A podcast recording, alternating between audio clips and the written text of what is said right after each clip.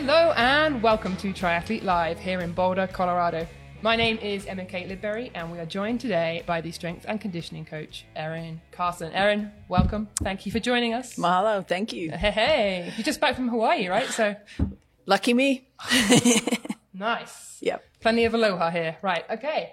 Well, so for those of you who don't know Erin, Erin is a strength and conditioning coach with uh, 30 years experience in the field. She is uh, a very well-known triathlon coach, uh, triathlon strength and conditioning coach. Some of her clients include Mirinda Carfrae, three-time Ironman world champion, and Timothy O'Donnell, last year's Kona runner-up. Uh, she's a co-owner of Rally Sport Gym here in Boulder, um, and there isn't much Erin doesn't know about strength. Strength, strength is your strength. I like to think that there's a lot more to learn. There, Right. I think we're I think we're still at the very beginning of of how strength training lends itself really well to performance, specifically in endurance sports. So it's a pretty exciting time, actually. Right, right, right.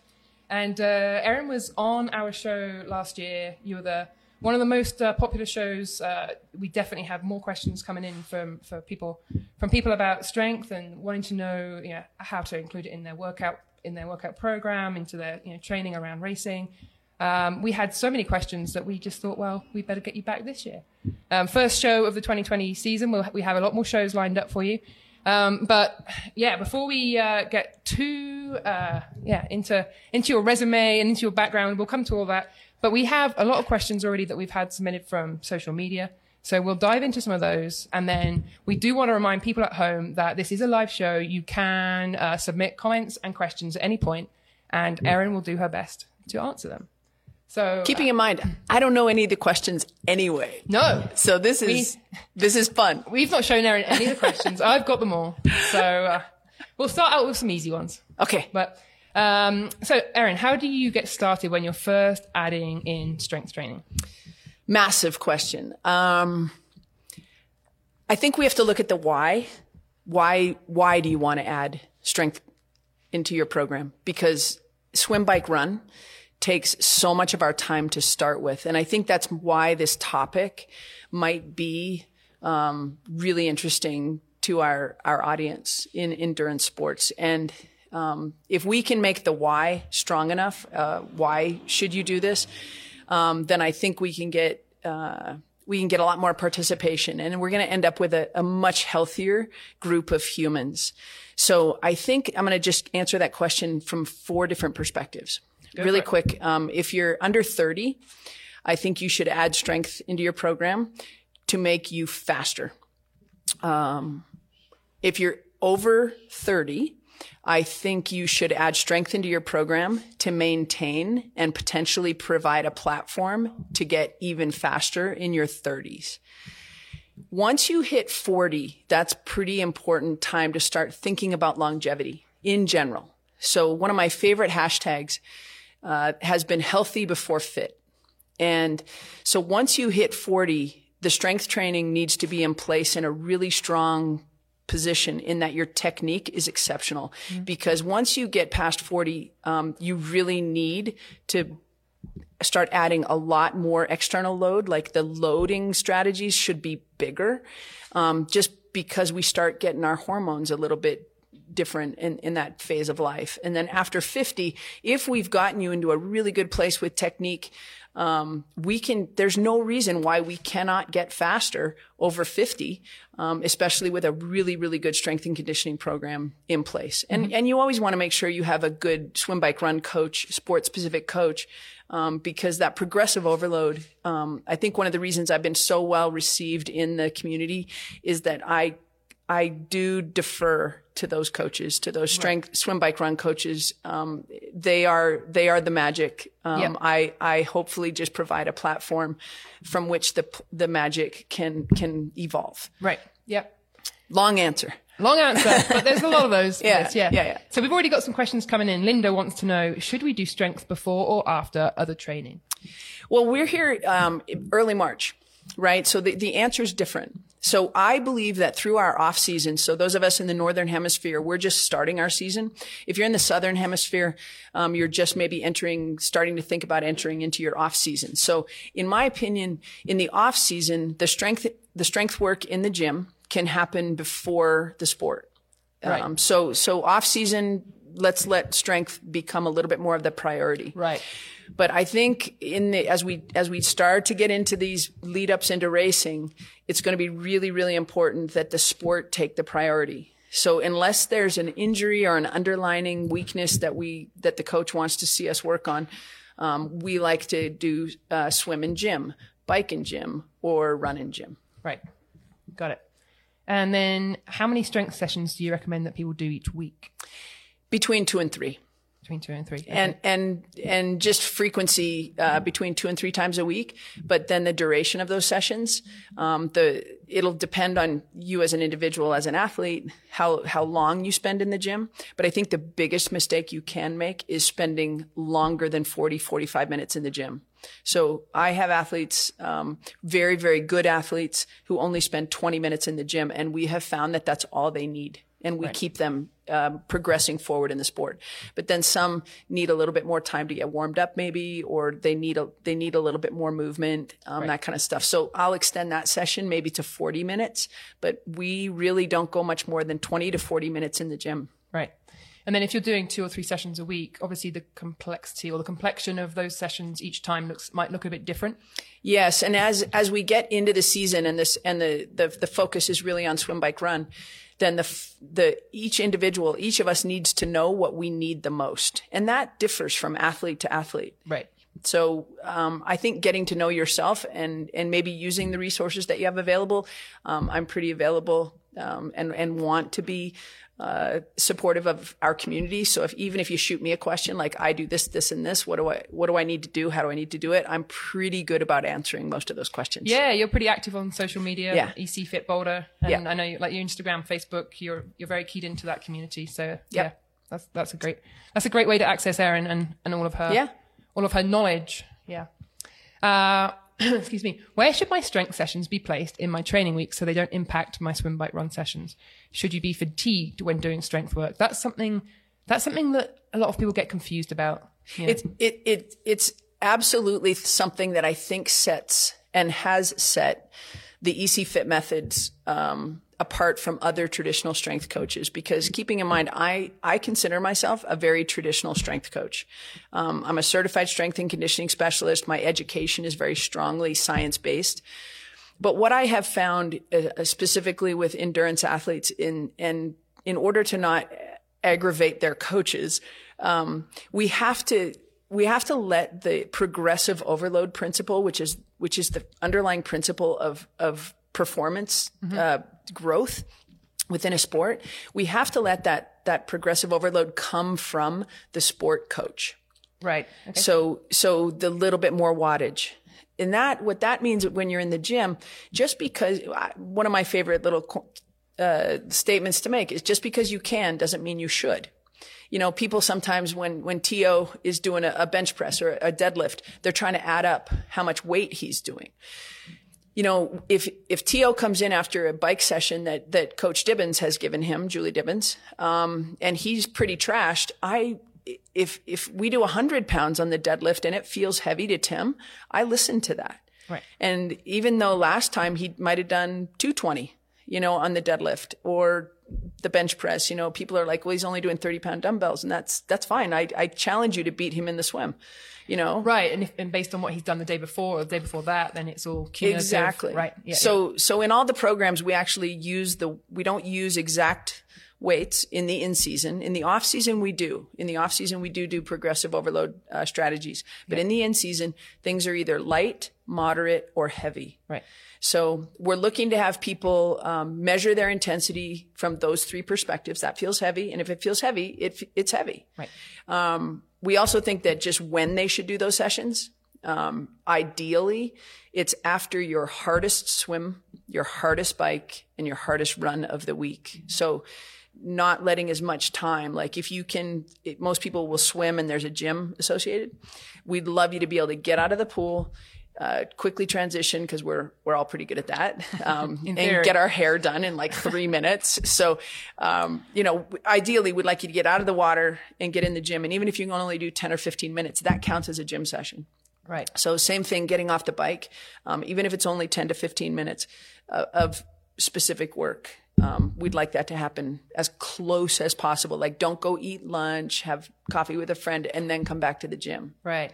So backing it up, backing up. We want to back it up so that your recovery is is real. Like, get it it. all done, then go to coffee with a friend. Got it. Yeah. And everybody at home, keep uh, keep bringing it, keep typing in your questions. Um, don't be shy. Erin is here to. We have questions here, but we also want to hear from you, and we want we want your questions coming in. So don't be shy. Keep talking to us. Erin has so much knowledge. Uh, okay, next question: Which exercises are the ones that you shouldn't go without as a triathlete? Well, you know, it's interesting because that question, I, I, I would probably have answered that differently a couple years ago. Huh. And uh, one of my mentors, Ian O'Dwyer, hi Ian, if you're watching from Australia and Noosa, um, Ian and I, uh, you know, we were some of the first people who said, let's put them under heavy load. And how can we uh, achieve that in the safest possible way? So a couple years ago, I might have said hex bar deadlift. Um, but what we're what we're realizing from a performance standpoint is the the hip complex, and this is one of the biggest things. Is if this is my sacroiliac joint, your SI joint, your your hips really need to be able to what we call decouple. And so I'm going to change my answer. The one the one answer the the one thing you cannot go without if you want to keep progressing as a triathlete, in my opinion, is going to be that Bulgarian split squat and uh, we'll give the Bulgarians credit for it. I didn't name it, but but basically, you're going to go into a nice long stride. Both feet are firmly on the ground, but the back foot is up uh, just a little bit. And the healthier the athlete is, um, the more we might lift that back foot up a little So that bit. would be up on a platform. Yes. Or, yeah. Box. Yeah. Yeah. And then we and then we tend to move the upper body around a little bit. We've got tons of, of split squat variations, but uh, the Bulgarian split squat is single leg strength. Um, I think way more relevant than a single leg squat. Some of the, some of the things that you know I don't want to get into what not to do, but you know sitting on a bench with both feet in front of you and just standing up from that bench when your pelvis is still here, but you're doing a single leg squat.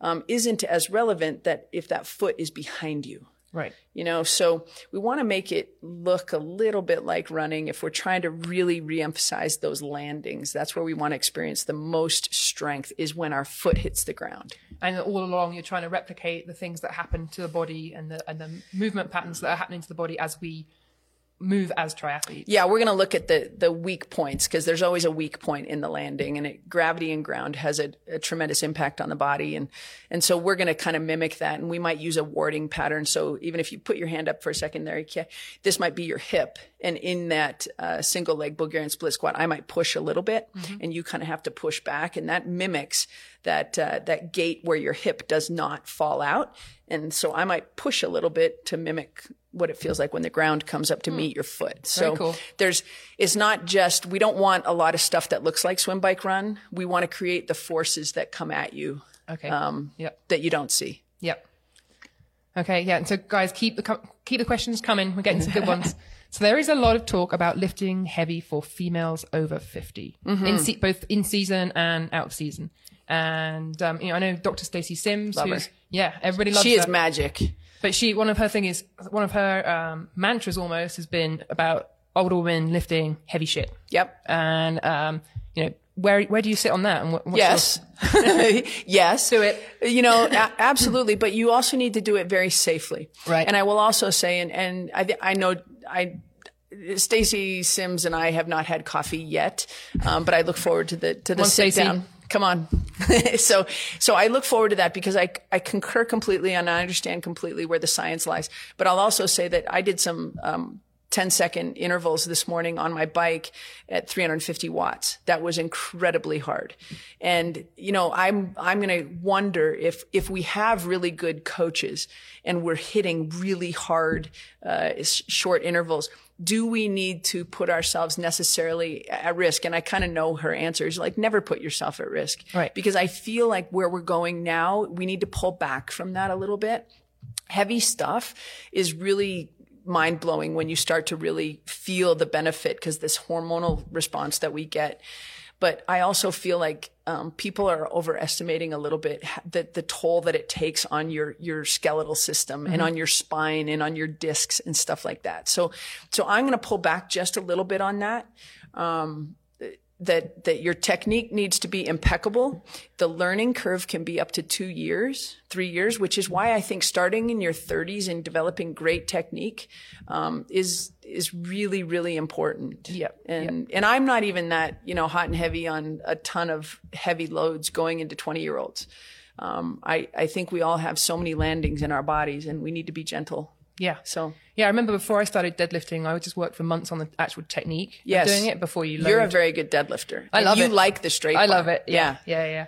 Um, but yeah, but because you can feel it when you go when you go train. You can feel the difference. yeah, but the technique it has to be there before you load put put the put the load Yeah, there. it's never you can never compromise technique, and not everybody has the right anatomy for a, a straight bar deadlift, Right. And and not everybody has the right anatomy for a back squat, Right. You know, so so being fed great information by educated people uh, is super super important uh, from a longevity standpoint because we only get one spine, and we only get so many discs. Yes. know, yes. so- Oh, well, this question coming up next. Todd says, I had my hip replaced last year and I'm starting to add weights back into my training. Brilliant. Is there specific squats I should stay away from? Yeah, I would at this point um, really advocate more towards the single leg stuff. For, Right. for anybody that's had knees or, or or hips or anything, we really want to get you so solid on one leg because you're you're if you're if you're watching this show, chances are you're a very good athlete, and you will be a very good compensator. And so hmm. what we see with people who start to unload, the brain is incredibly good at protecting us. So if one side is a little bit compromised, you're loading up the other side Yep, a see little bit lot. too much, right? So there's a lot of single leg strategies and very gentle progressions. So even just standing on one foot, that's one, that's where we begin. Well, then stand on one foot and alternating arm reaches. That's a progression. Standing on one foot and be able to stabilize. So if you had a, a, a band, you would hold that band and I had to anti-rotate before I started rotating. So there's these beautiful little small progressions in a good program Mm-hmm. um, that w- can challenge the body and the brain to start to come together. Right. And when they come together, that's when the magic happens, right? Mm-hmm. So I would really anybody that that's got a new hip or a new knee or even just had compromises on one side or the other, really focus on these very subtle progressions through single leg loading strategies. Um, you know, and we also talk about vertical loading versus horizontal loading versus, you know, reaction kind of loading. Like if I play catch on one leg, that's loading. So, yeah. Now, didn't I see you doing that with Rinny? Like Yeah. Before Kona. Yes. Yeah? We play a lot of catch. and catch just makes people smile, but it also it's it's your brain and body coming together. Let's Right. not let them be, you know, fighting each other. Yeah. So yeah, catch is catch is good. Yeah. It looked All fun. kinds of I was stuff. like, I'll do that. Yeah. I'll- yeah all day sounds- long. Yeah. And think about it. Every time you reach over here, that loads your foot one way. You reach over here. Like I'm not such a bad catch thrower that I'm not picking my targets. So for her to catch all over the place. Well, and you both got basketball backgrounds too. So. Right. And and I will say that I've been very lucky to in the last little while to to be working with Sarah True. Um, and Sarah is actually not very good at catch. And Oh, Sarah. So just we've been called out on that. So we've actually been working on her catch. So that's been super fun as well. And I think, you know, when you look at somebody who spends so much time right here, you know, let's let's lighten it up and do some stuff that that again, brain and body coming together. Yeah, that's the hardest thing for triathletes, right? When you're always in one, moving Yeah. in one plane of motion. Yeah. Yeah. Uh, excuse me. Which phase of training should I do plyometrics? Well, you know, plyometrics. Um, that's Yeah, talk be to us. Talk to us a little bit about plyometrics, and maybe explain to the audience, if make sure everybody knows what what we're talking about when we Plyomet- say pl- plyometrics. plyometrics is the load and explode. So there's this little, it's called an amortization phase between the point where your foot hits the ground and the, and you propel off the ground. Plyometrics for some people are very slow off the ground. And I, I, I will say that Lauren Brandon is one of my favorite humans. I raise your hand if, if Lauren Brandon is one of your favorite humans because she's amazing, but she's, she's quite slow off the ground. Right. And she's a swimmer, so that makes sense. So for her, uh, I know she's working with a really talented strength coach now in Park City, and they're working on her elastic energy. Right. And so for Lauren, that's going to be really, really important. And and so the percentage of time for her um, is pretty high for her to spend time in plyometrics, quick off the ground, quick off the ground, this elastic response. Um, with Rinny, on the other hand, um, Rinny's Rinny's pretty naturally fast off the ground. So when she goes out for a, a 10 or a 15 mile run or whatever, and she's now working with Julie Dibens as well, and I think Julie's going to have a lot of fun with Rinny um, because she's such an exceptional athlete. What we will do with Rinny is a little bit more lateral work, um, plyometrics. Um, I do very little um, linear stuff with Rinny because she's just so good at it, and we don't want to wear it out. Right. So we need it to be in place for her training. Um, we, she really starts to feel good. Um, she likes to do plyometrics four days before Kona. Really? Not many people could handle that. Right. So, and, and Tim doesn't like to do that much plyometrics, if any, from that week. So everybody's going to be a little bit different. Yep. I want all of my athletes to be able to do plyometrics, but we really need to personalize, um, when they do it. Yep. Um, so I will typically, they have to be strong you know, so I'll make them go through a very traditional strong phase of training. So if I'm starting with somebody in April as a, a new athlete, chances are they're not going to see a plyometric workout until the next February. Right. Because that will have given us time in the off season to become very, very strong. Right. And so I think it's a little overrated, you know, for, for what we need. Mm-hmm. You know, because if you're running and you're chasing speed, your plyometric is happening every, single time. run session. Yep. So, so I, I, I'm a fan, but, Yep. But, But uh, it, with within reasons, kind of like tequila. that's what we need. Can we get some tequila? It's fun within reason. Um, and sorry for the audience at home, anybody watching that. I know we've had a few little Wi-Fi blips in and out a little bit. Um, so our apologies there, but we, uh, well, stay with us and keep the questions coming. Yeah, yeah. Erin's here. Just some, if somebody can just bring us some tequila, she'll be here. she'll probably be here another half an hour or more, but, um, I'd stay as long as you need me to. So what about when uh, we got a question here about um, Ironman preparation and how much strength and resistance training is would you suggest you know in an Ironman build? And, and what do you consider to be an Ironman build?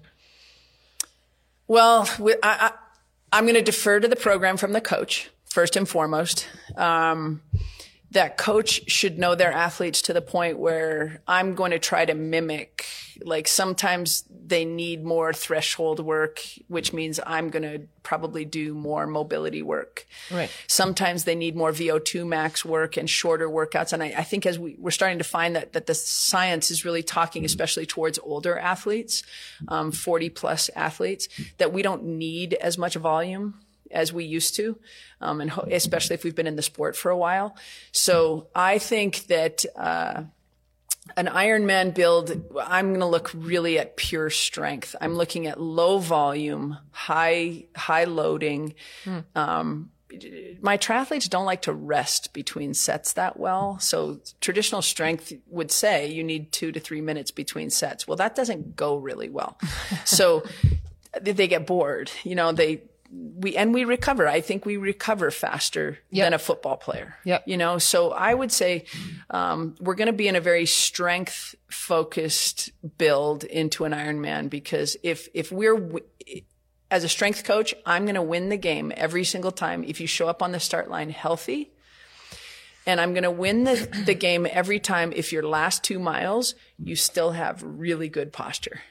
So You can always see the the athletes, especially in Kona. I think that's probably the coolest. you just see them start to break and the tightness that comes in the joints on the front side of the body. So the anterior hip capsule, you know, just starts to get tight and then the hip gets tucked under and they're just kind of, you know, s- scooting along.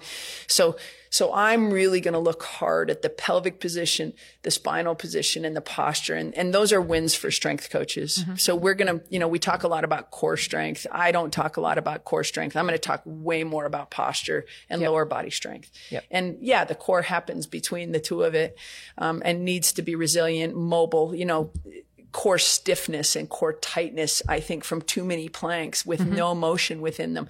You need to be mobile, and mobility is typically a reflection of good strength and good, healthy joint function. So, and mobility is for you. Mobility is the platform from which everything else a hundred percent. Cause you can see people come in and they, it's, it's interesting in Boulder because so many people have so much access to, to smart people, you know, who, who understand performance. And then somebody will come in from Dallas and I'm like, whoa, like this is fun. You suck, you know, and no offense to Dallas, but, but we have just such, we, we forget sometimes how lucky we are in Boulder to have so much, so many brilliant athletes who, who can teach us daily. Like they teach me daily. Right. So, uh, yeah, mobility and just, just ease of movement, you know, that we want to see that before we start adding a lot of external load. Yeah, and you have a lot of mobility exercises on your app. Right? Oh, the app is Talk to us a little bit about the so app. proud Can- of I'm can so proud of it? that. Yeah, the app and and I know that through January for the challenge we we put up a whole bunch of programs and even in reflection of this show if we get enough um, interaction I will be happy to put that up again for a couple of weeks because the difference, uh, what we see in, in social media and our access to knowledge and, and what is everybody doing, like what is Mirinda Carfrae doing, what's Kara Goucher doing, and those kind of people, um, we're going to see one or two exercises. And there's exercises, and then there's workouts, and then there's programs. And I've already kind of alluded to those very subtle progressions. Um, it- I'm really proud of the app because it's given people all over all over the world access to these subtle progressions within a program. So we can progress you uh, in a workout, but then the next workout is a little bit neurologically harder, you know, but it's not it's not a bunch harder. Yep. It's a little bit different. It's a little bit harder. Yep. And and that progression and that journey is is what I think keeps keeps my athletes super uh, healthy, and it keeps it interesting for their brain, and it keeps them coming back for more because I'm going to hit them with different kinds of challenges. Yep. So what we see on social media, one exercise at a time, be careful about just doing it because and expecting it to take you somewhere. I, I really think being in in a program um, is important. And so here in 2020, uh, we have the app, we have the app programs. Our most popular program is the In Season Volume One which is a really nice progressive program. I know people are using it three and four times. Once you buy it once, you get it forever. So you don't have to keep buying it. And you could just go around that program for the rest of your life and probably be pretty good. Um, I have volume two and there's volume three coming and TO just launched his, uh, we just shared Tim's entire off season program. Oh, cool. Um, so that is there. Um, and you know, we just, we just keep learning more and more. And I think the more we learn, the, the more we want to share with our, with our people. And Yeah. You're our people. So we want to share with you. So yeah, and so the app is available from the App Store, EC, EC Fit Boulder. it's EC Fit And- Boulder. Yeah, and Yep. we used it. We actually very kindly used it um, during the Triathlete Challenge, which we ran from January 1st throughout the month of January um, through a Triathlete Challenge Facebook uh, group that we started. Yeah, I think we had, I, I think just from that in January, I think I had over 2,000 downloads of the app Wow, from, okay. from you guys. Yeah, So yeah. your audience is massively engaged. Yeah, we- we we know that there's a lot of people out there who are super into learning more about strength training. Um, and so Erin was our strength coach for, throughout the month of January for our triathlete challenge. The triathlete challenge will be returning in the summer. So spoiler alert. Um, and, um, but people, yeah, were loving being able to log into the app and then follow the video, follow the instruction. And, you know, it and doesn't hurt that you've obviously got Rinny and Flora Duffy and Tio, you know, Yep. demo- de- demonstrating the exercises. That's exactly right. that's a very that was a very useful resource because people were like, oh, I want to know how to do that exercise. How do I do it with correct form? And you know, how many reps do I do? How many sets do I do? So I think um, you know what you've got there is, is Thank you. is great. Um, but yeah, so that's so if you're still interested, I know there's um, our triathlete challenge Facebook group is still there. It's still in existence. We we had uh, I think 1100 1200 members um, uh, sign up for that. So just be coming. keep talking to each other within that. You know, sometimes Yeah. you put something out and don't, if you don't think it's important to, to respond or even just give some affirmation that it was a cool comment, like let's engage. Let's keep the conversations going. Yeah. Within Yeah, our social media. Sure. In fact, we got people saying, yeah, I use the app and I love it. Linda says she always uses it. She loves it. And, uh, yeah, so thank you, Linda. You got, Thank you. you got a fan there. And Adriana wants to know if Erin knows she's the coolest person in town. That's, that's so nice. She's one of my favorites too. But keep the questions coming. We, um, yeah, Erin's here. So, uh, how long before a race should I cut out lifting for my taper? I mean, uh, this person says, oh, lifting really takes it out of me. So that's something that's, that's an interesting question. Cause I know when I was racing, I used to love lifting. Like in, in that race week, I wouldn't lift super heavy, but I just did like to get a lift in. I As, think maybe as for- Rinny says, it switches things on. Right, yeah. And I think that's part of the journey. So, Yeah. you know, for me, um, as an athlete, I like to cut my gym workout at least 10 days out. So I'm not, I'm going to do a lot of mobility. I'm going to do a lot of agility, footwork, um, that kind of stuff. I might do some quick jumps just to kind of turn dial my nervous system up. But I like to really focus on my bike and my run. And Right. I probably should focus more on my swim, but I'm probably like most people, just like uh, so. I really want to spend more time, uh, or the time that I have on my bike and and my run. But um, that being said, I think the answer is probably different for everybody. But the most important thing is to pay attention. Like what happened before some of your top notch. And I, I'm going to gather, to a brick session.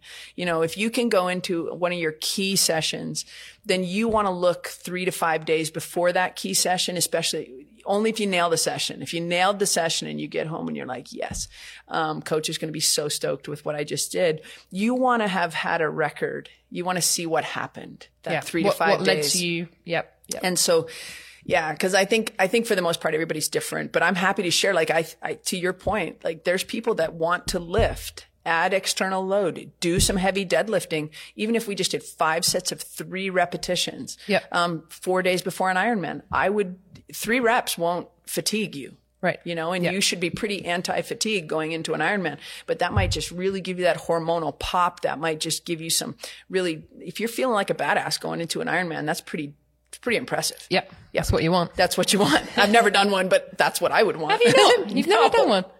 Is that on the cards? I, you know, never say never, but, okay. but I don't have a lot of time. no. Yeah. Um, and what about heavy lifting, like all year round? Like, how does that? One of one of the questions we've been seeing Yeah. is, uh, or some of the questions we've been seeing about heavy lifting and when it should be incorporated. Like, is that something you want to see all year round? I mean, obviously, if people, some people don't respond well to heavy lifting in the race season, then let's let's look at that from the decades. Really? Oh, yeah. So age- age so, specific, Yeah, we'll yeah. just go 40 below and 40 above. Below 40, um, you may or may not need that much heavy stuff below 40, Mm-hmm. right? because you're strong hormonally. You know, you're just you're in Superman and Superwoman phase of life. But after 40, I, I think it sh- it needs to be quite frequent. Um, but it doesn't need to be a lot. Right. you know, but it needs to be frequent um, for sure. So over 40. And if you haven't been doing it, let's let's talk. Let's get that going. I just turned 40, Erin. It gets better. get back in the it gym a bit gets it gets better. And what about the other end of the spectrum? Like, How much do you regularly, uh, for people under 18? yeah. What is strength training? Um, you know, Oh, it's magic. It's important. It's really important. You know, we've been, that's one of those areas that has really evolved because I think all over the world, you're going to find people are like, oh, you know, wait till they're fully developed. And I think when you're starting to add uh, levels of external load, I, you just use a scale of one to 10. You know, there's very rarely an occurrence unless that, and, and I wouldn't probably coach uh, a 14 year old in powerlifting. That's probably not my jam. Right. But I really think um, when I'm coaching kids, because I, I work with some 10 year olds, I work with a 13 year old, I have some 17 year old, um, the better their technique, the, the braver I am with the load. right. If they're, if they cannot control their spine, um, they're not going to get very much weight. But if they can control their spine and brace through their core um, to protect their spine, then then I'm pretty brave. I'm I'm not afraid to to load them pretty heavy. So each kid is going to be different, but we're we're looking more than anything. If the kid's under 18, we're looking at postural control. And is that something that they'd be doing weekly or more than once a week? two or, or, two or three times a week. Right. Because you look at some of the sports that these kids are playing. I mean, I, I'm an advocate of playing all different sports, even if they love to run. Like here in Boulder, our kids aspire to be Olympic marathoners. So they, they go out at the age of 11 and they run. And I'm going to really hope that that kid wants to play a little volleyball, maybe get on the swim team, Right. um, do, do play some multiplanar sports. Like one of my first questions when I do a custom program for an athlete is, what did you play before, tri- before triathlon? for your triathlete? Yeah. And you had already mentioned today in our conversation about Rinny being a basketball player. And um, I know Crowe um, was a soccer player. Right. And that's not lost on me that both of those people as- ascended to the very, very top of their sport. Now, I also believe that Tim O'Donnell is going to win Kona this year, but he was a swimmer. So, you know, it's, it's, it's incredibly valuable when an athlete has moved Yes. all around different directions and their body develops in a much more balanced way. yeah. Um, so that when they do want to just run as fast as they can in one direction, um, they're just going to be probably much healthier. Yeah, for sure, for Yeah. sure. So I know we've had some, a little bit of audio sound blipping in and out because of the Wi-Fi, um, but we you will be able to watch the show indefinitely on Facebook later. So bear with us right now and keep the questions coming in. Um, as you can tell, Erin is an all-around expert, all-around superstar. So um, we still have a ton of questions that Let's we've had. go. Yeah. So what is the best strength program for competing in both fast mile run racing and half Ironmans? Because we're, we're seeing more and more people. Uh, Well, let, let's just look at that hashtag of healthy before fit. right. You know, and then there's this, that, then there's this whole concept of aesthetics. You know, an athlete that, um, the, an athlete that is going to do the short, fast stuff is going to be a little more ripped. And some, and those of us that do a little bit more of the long stuff, um, we're going to be a little bit doughier if we're doing it well. Because we need to really be good fat consumers. We don't want to be really hard bodies going into an Ironman. And, and, uh, I don't think I'll get in trouble for saying that when Rinny goes and she's really ready to race Kona, she has a little bit of a belly at the start line. You know? Really? I've never seen a belly on. Rinny. Well, there's the, since the baby, she's pretty ripped, but so so that has changed her hormonal profile a little bit. But but that's a healthy, healthy look Right. for for an Ironman. But I think that some of us as age groupers too, like I like to look fit and I like to look healthy. So if I want to have a little bit more of an aesthetic that looks a little bit more like that short, fast one miler, um, then then I'm gonna we can up the up the strength training, work a little bit more towards muscle hypertrophy and muscle growth. Um, one of my favorite articles was a, about a triathlete uh, guy in his 40s um, that that was shifted from Ironman training to CrossFit. And he said, you know, he he was finishing the top of an, in his age group in Ironman, and he wanted to try CrossFit. And I'm, I, you, it'll be hard to find me say anything bad about any kind of exercise, but you know, the, there's risks. There's always risk and reward. So he knew that uh, when he shifted to CrossFit, something would happen. And he no longer podiumed in his age group, but he was ultimately happier right. because lifting the heavier weights, um, d- feeling the hormone little pop that he he got from that kind of fitness um, was more was better for his life, and it made him happier. So there's there's a whole topic of mental health and and whatnot that can be positively impacted Yeah. through lifting weights and and that's a big topic and i'm sure you could find somebody much smarter than me but that's a big topic and Well, the, I think So- the hormonal response, especially when you're in a, a big block of endurance training, the hormonal response to lifting and strength work is, you know, I, I've It helps. I've definitely felt that. yeah Um, and so I think that's maybe what sometimes people can identify with. That you know, it's just just like a, it's like you say, it's pop that you just don't get from that long, slow grind of endurance training. Right, But, right. Yeah. and both are both are necessary like you you need the slow gro- Right. grind i guess Right. oh, and we've had some questions from Insta about balancing ultra training with um, triathlon strength training. Oh. So like combining the so much fun yeah i've just been working with some of the ultra community here in boulder yeah, it's a, it's a strong community. it's really Yeah. interesting and they're not traditional gym people Right. So but they'll- but they're tapping into the, the tap- notion of like, oh, I've got to be strong to put these these miles through my body and because you think about it think about how irritated we get as triathletes if if the road we're running on is a little canted right. we're like "Oh, horrible course we had to run in the gutter it was like this but ultra runners choose that and they're going to choose this trail and then that trail and then straight up over a rock and right leg has to get all the way up on something and then I have to run downhill as fast as I can and be able to be agile. So the the the ultra runners are a hoot, um, and and the triathletes who go run on the trails, the freedom of their brains just really free up because they're in the trees and and they're doing more agility stuff. So um, foot position, we play a lot with foot position because your body your eyes ultimately want to be straight.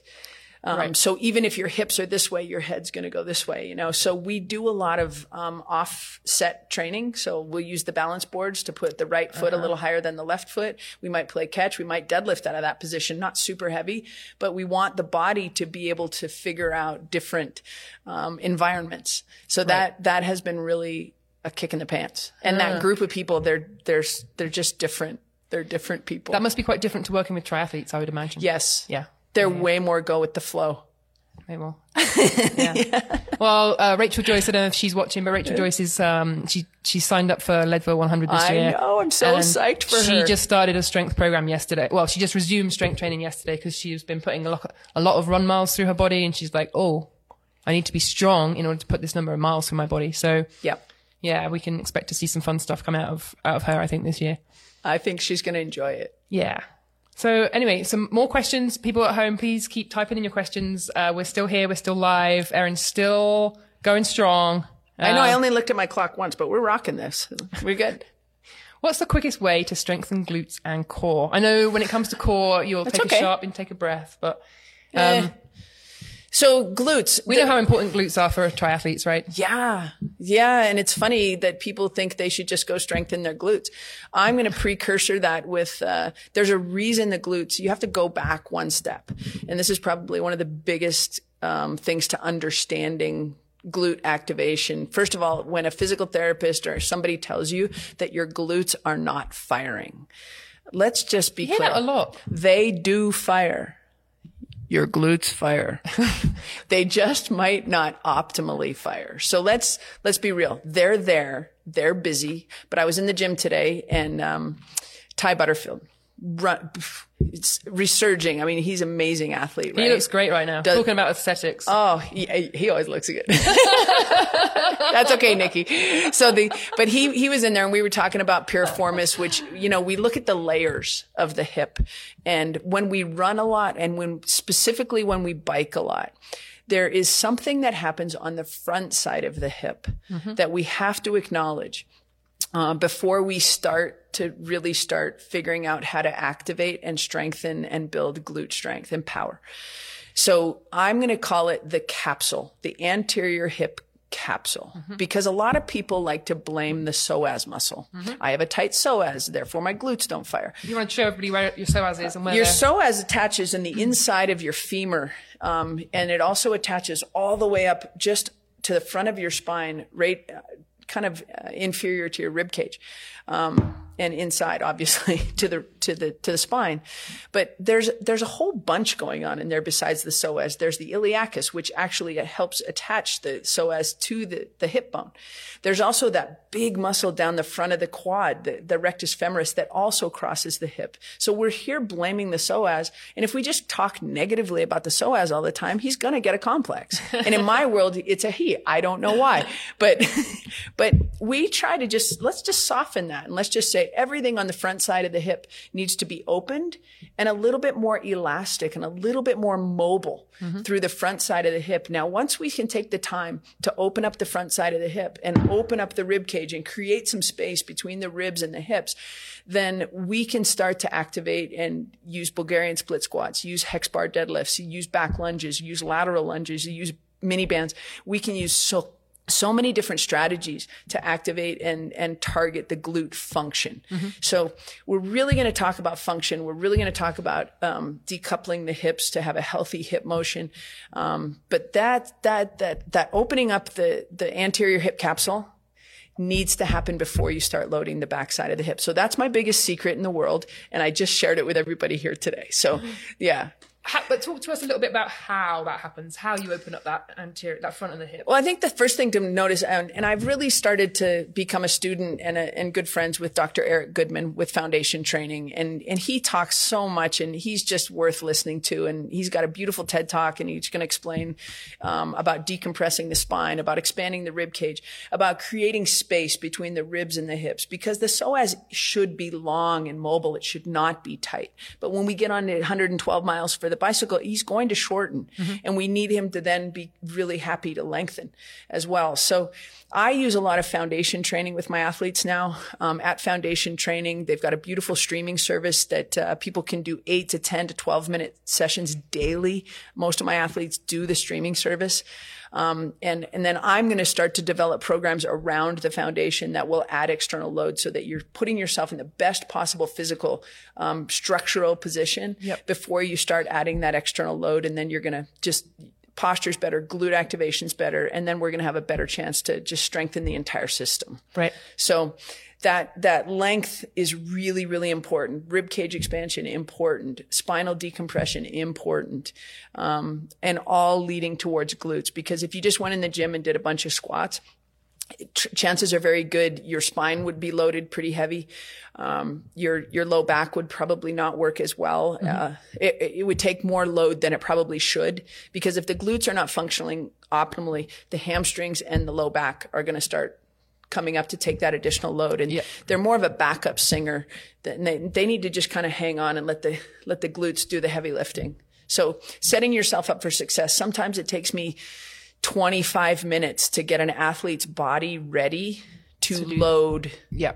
And, and I think we then have a good chance of being successful yeah. at building glute strength. And if there isn't that precursor work, that's when people get, start to get hurt or start to get too tight or. Yeah. Yeah. Exactly. Yeah. Because we're good compensators. Right. Uh, so we've got a question from Josiah who says, as an age grouper, I'm competing in Ironman 70.3. My training load ranges from 8 to 16 hours a week with training six days a week. I have a physical job and I'm on my feet a lot. I work 40 to 45 hours a week. How do you manage using strength training, all that work, and still get the volume in? By valuing the 15 minute gym session. So By, if, if it is like that 15, 20 minutes that you can put on the back of a swim workout or. Yeah. And if you look at my Instagram story today and yesterday, like there's still some left from yesterday, I'm really starting to push um, the relationship that I have with ViPR Pro. Um, I think, and I am, I, I'm with you, Josiah. I mean, I work 40 to 50 hours a week. Yeah. I train eight to 16 hours a week and I want to be good. You know, I don't want to suck at things. So what I've done, even though I own a gym and I'm at work, mm-hmm. I've actually built a very nice small group of things to have at my house. Mm. And uh, the ViPR is on my Insta story. Um, it's a long weighted tube. It's not that ugly, actually. You could put flowers in it, a, a bottle of tequila. You're like it, it, it's not an. It's not a. Your home gym doesn't have to be massive. Like most people will have their pain cave. This is going to be a really cool compliment. So I would like to see people have two light kettlebells, two moderate kettlebells, and two heavy kettlebells. Right. And I'd like to see them have a, a light and a moderate uh, ViPR. So that to me and a couple of bands, mm-hmm. that's a perfect home gym. And that way, when you get off your bike and your kids want to hang out with you, you can just say, dad needs 12 minutes to do these four things. Yep. And then boom, the gym got done. Yep. So I'm trying to build as many relationships as, with companies as I can to help us as triathletes because I also recognize how expensive the sport can be. Yeah. So we've got some discount codes for these things, and um, I'm I'm pretty excited. And I want here in 2020 and through 2021, I tend to be pretty patient person. I, I want people, even though I own you own a gym, and I think you should join a gym. Um, I, I, think I'm being paid to say that. Um, I want you to have stuff at home yeah. Even Sunday mornings, if you get up at 3 a.m. so you can get a five hour bike ride done before, like in the basement, before everybody, the family gets up. If you have these things in your basement, um, I'm going to give you strategies to use them in a really exciting um, and healthy way. Yep. And I think it's really good then to get that you, you can get that frequency in and that consistency in if you know if, it, if it's a struggle to get to the gym sometimes when you've got work totally. life family everything yeah, yeah. yeah having yeah. A, having a few good things at home and um, to that point, I, am very excited about the ViPR Pro training that we're doing now and keeping in mind that my athletes are starting, they're keeping evolving, right? I started with Tim and Rinny, uh, seven or eight years ago mm-hmm. and we've been really healthy through these whole, this whole journey. And so finding ways now, um, out, outside of adding more and more weight, we use with the ViPRs, we use, um, if you move load with some speed, it, it, when it gets at the end, it's actually almost twice the weight right. that when you started moving it. So yep. we use a, a, technique called loaded movement training. Um, with a lot of our athletes now. Mm-hmm. So we're not adding vertical load. We're moving through through space and time. So yep. all of that is going to be available on the app and also um, from other places we're excited to talk about later. Secrets coming soon. Secrets soon, yeah. We had a question about kettlebells, actually. You just yeah. mentioned kettlebells, yeah. but love um, kettlebells. Are they effective, especially for masters athletes? And I think you've, you've kind of just answered that, but yeah, talk, talk a little well, bit more about. There's so many ways. I mean, everything is just external load, right? So kettlebells, if you, if you Google kettlebells, they're going to give you a lot of swings. Yeah. Um, I use swings to an extent, but perhaps less than uh, maybe a lot of people because again you're once you start adding speed it's a variable that can increase risk. So yeah. i like kettlebell swings and i like people to, to not have to do a lot of heavy kettlebell swings until they get really good at it. So um, I know that Jacob Riley um, and his strength coach at Rally Sport, Jacob just qualified for the, the Yeah. U.S. Olympic marathon team. Um, Jacob was doing beautiful strength training and he did a lot of good heavy swings, but the work and the prog, the progression to get him into that, that place, um, was probably took months Mm-hmm. to get them there. So just because you can doesn't mean you should. Right. Um, we use the kettlebells for a lot of stability work. We'll use the bottom up position. So just grabbing the handle and putting the ball up top. Yep. That actually has a lot of core activation. Yep. Um, we'll use it for single arm rowing. It's just kind of c- can be in the place of a, of a dumbbell a little bit. Yep. And, and dumbbells in your home gym tend to take up a little bit more space. Right. So we're, we're kind of using them, uh, as, as load, but maybe not in a big swingy way. Yep. But we do swing. I've seen you doing the Turkish get up. That's one of your favorites, isn't Love the With Turkish get up. Yep. Yeah. So yeah, some of the, so a lot of these, uh, I mean, I know we've, uh, included some of those exercises in, uh, the 30 minute strength feature you wrote for us in our, I think it was the issue before last. Um, and then some of that we'll definitely put online. Um, but yeah, a lot of these, a lot of these exercises you can see on Erin's, um, app, EC Fit Boulder. Yep. So, Thanks. um, another question about women and training. Do you vary your strength and conditioning programs depending on the female cycle? Not yet. Yeah, that's another Stacy Sims thing. Yeah. That's one of her. It's yeah. it's one of those things. I'm I'm just kind of coming up to speed, and I'm a big fan of the work that Dr. Stacy Sims has been doing, and that the the feedback and the proof is in the pudding, and the proof is in the performance. And I am really excited, you know, to to become much more proficient in in that genre mm-hmm. because I think it's incredibly incredibly important. Right. So um, I listen to my athletes when they come in. I say, "How you feeling?" I listen to what they're saying. I think a little bit um, very non. I, I don't know the science behind it, but when an athlete, when a female athlete comes in, she, I don't feel that good today. Then I don't overload her. You know, I'm not going to say, "Well, when did you start your cycle?" But I probably will now. Yeah. But but I do listen um, to their emotional state, and Yeah. I'm lucky because when I get most of my athletes, I see them, and so their emotional state matters. Um, but sh- it, it, Stacy Sims is magic, and I'm I'm going to become a better strength coach because of the work that she is doing. Awesome. Yeah. Yeah.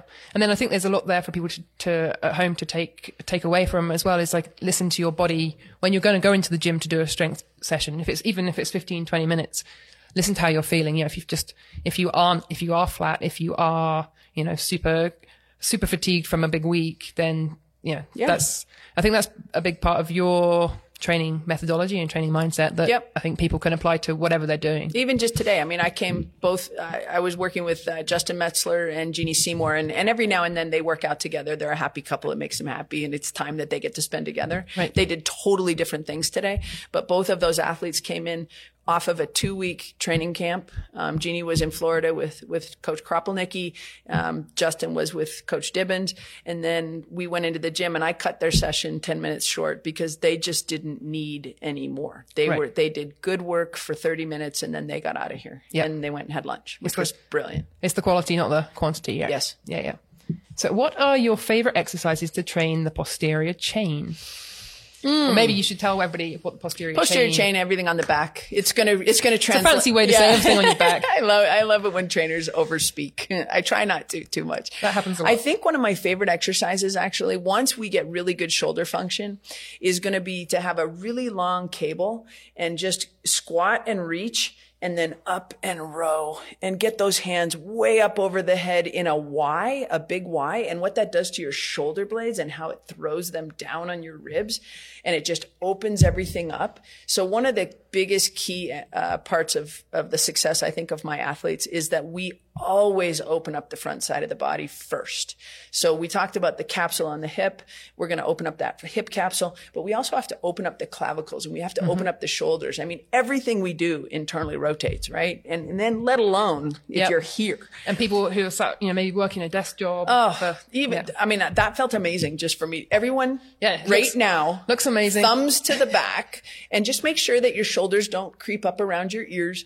Let your shoulder blades drop on your back and just really hold. It feels amazing, doesn't it? Everybody here in the office is now doing. Kirk, our video director, is doing it. It looks great. But we talked. Uh, I had just come back from Hawaii, and I saw these two um, older gentlemen out for a run. And a, yay, they were out for a run. But b, they were running looking directly down at the ground, and I was like, oh, that's so sad that they have that their posture is so bad. And then all of a sudden, they both stopped and they looked up so they could see where they were going and then they went back to running i was just like i just want them to do this Yeah. and chances are that they might not even be able to do that at that point but i think that that's probably my favorite exercise so you can put it attach it to a low cable or a, a really light band Yep. and just grab it and just squat and stand and just load up that whole backside of the body nice and strong Yep. big posture glute fire um, you can even take it into a little bit of a calf raise. It's magic. It's good, good stuff. Like at the end of a bike ride, that would be a beautiful Yeah. way to kind of reset and activate Yep. the backside of the body. Yep. Perfect.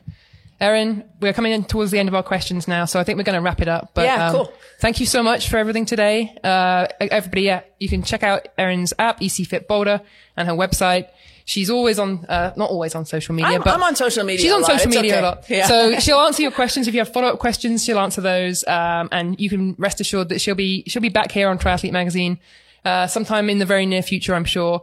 Um, uh, our, the show will be on Facebook and on our website for, uh, forever. Lives on the internet forever. So, um, please tune in. Please feel free to follow up with us. And uh, we will be back with Next Triathlete Live on March 31st, Tuesday, March 31st at 1 p.m. Mountain Time. And that will be with uh, Coach Ryan Bolton. And so, yeah. So uh, don't miss that. And thank you. Thank you very, very much. Thank you. Mahalo. Peace.